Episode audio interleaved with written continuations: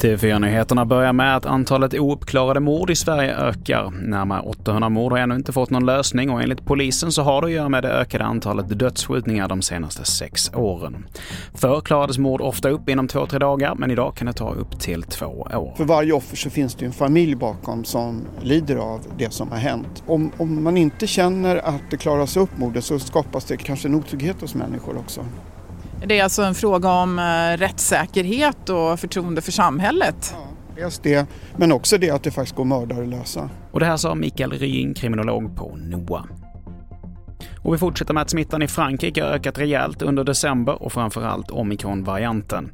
I lördags så rapporterades rekord i antal bekräftade covidfall och nu ändrar man rekommendationer kring tredje dosen vaccin till tre månader efter att man tagit den andra.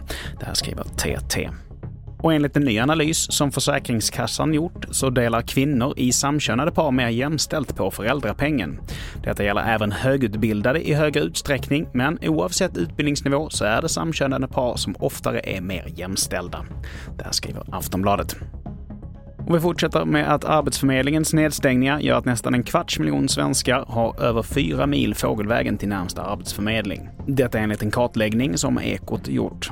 Det drabbar enligt kommunerna långtidsarbetslösa hårt eftersom att de oftare har större behov av personlig kontakt. Och till sist, pandemin fortsätter att dominera när årets nyordslista presenteras av Språkrådet och Språktidningen. Nästan hälften av orden har uppkommit ur ett behov av att uttrycka vår nya tillvaro med Zoom-möten, hemmajobb och maskrelaterade hudproblem.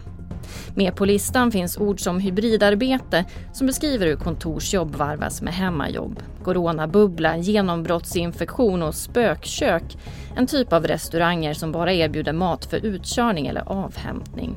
Och fler nyheter, det hittar du på T V fyra punkt se. Jag heter Mattias Nordgren.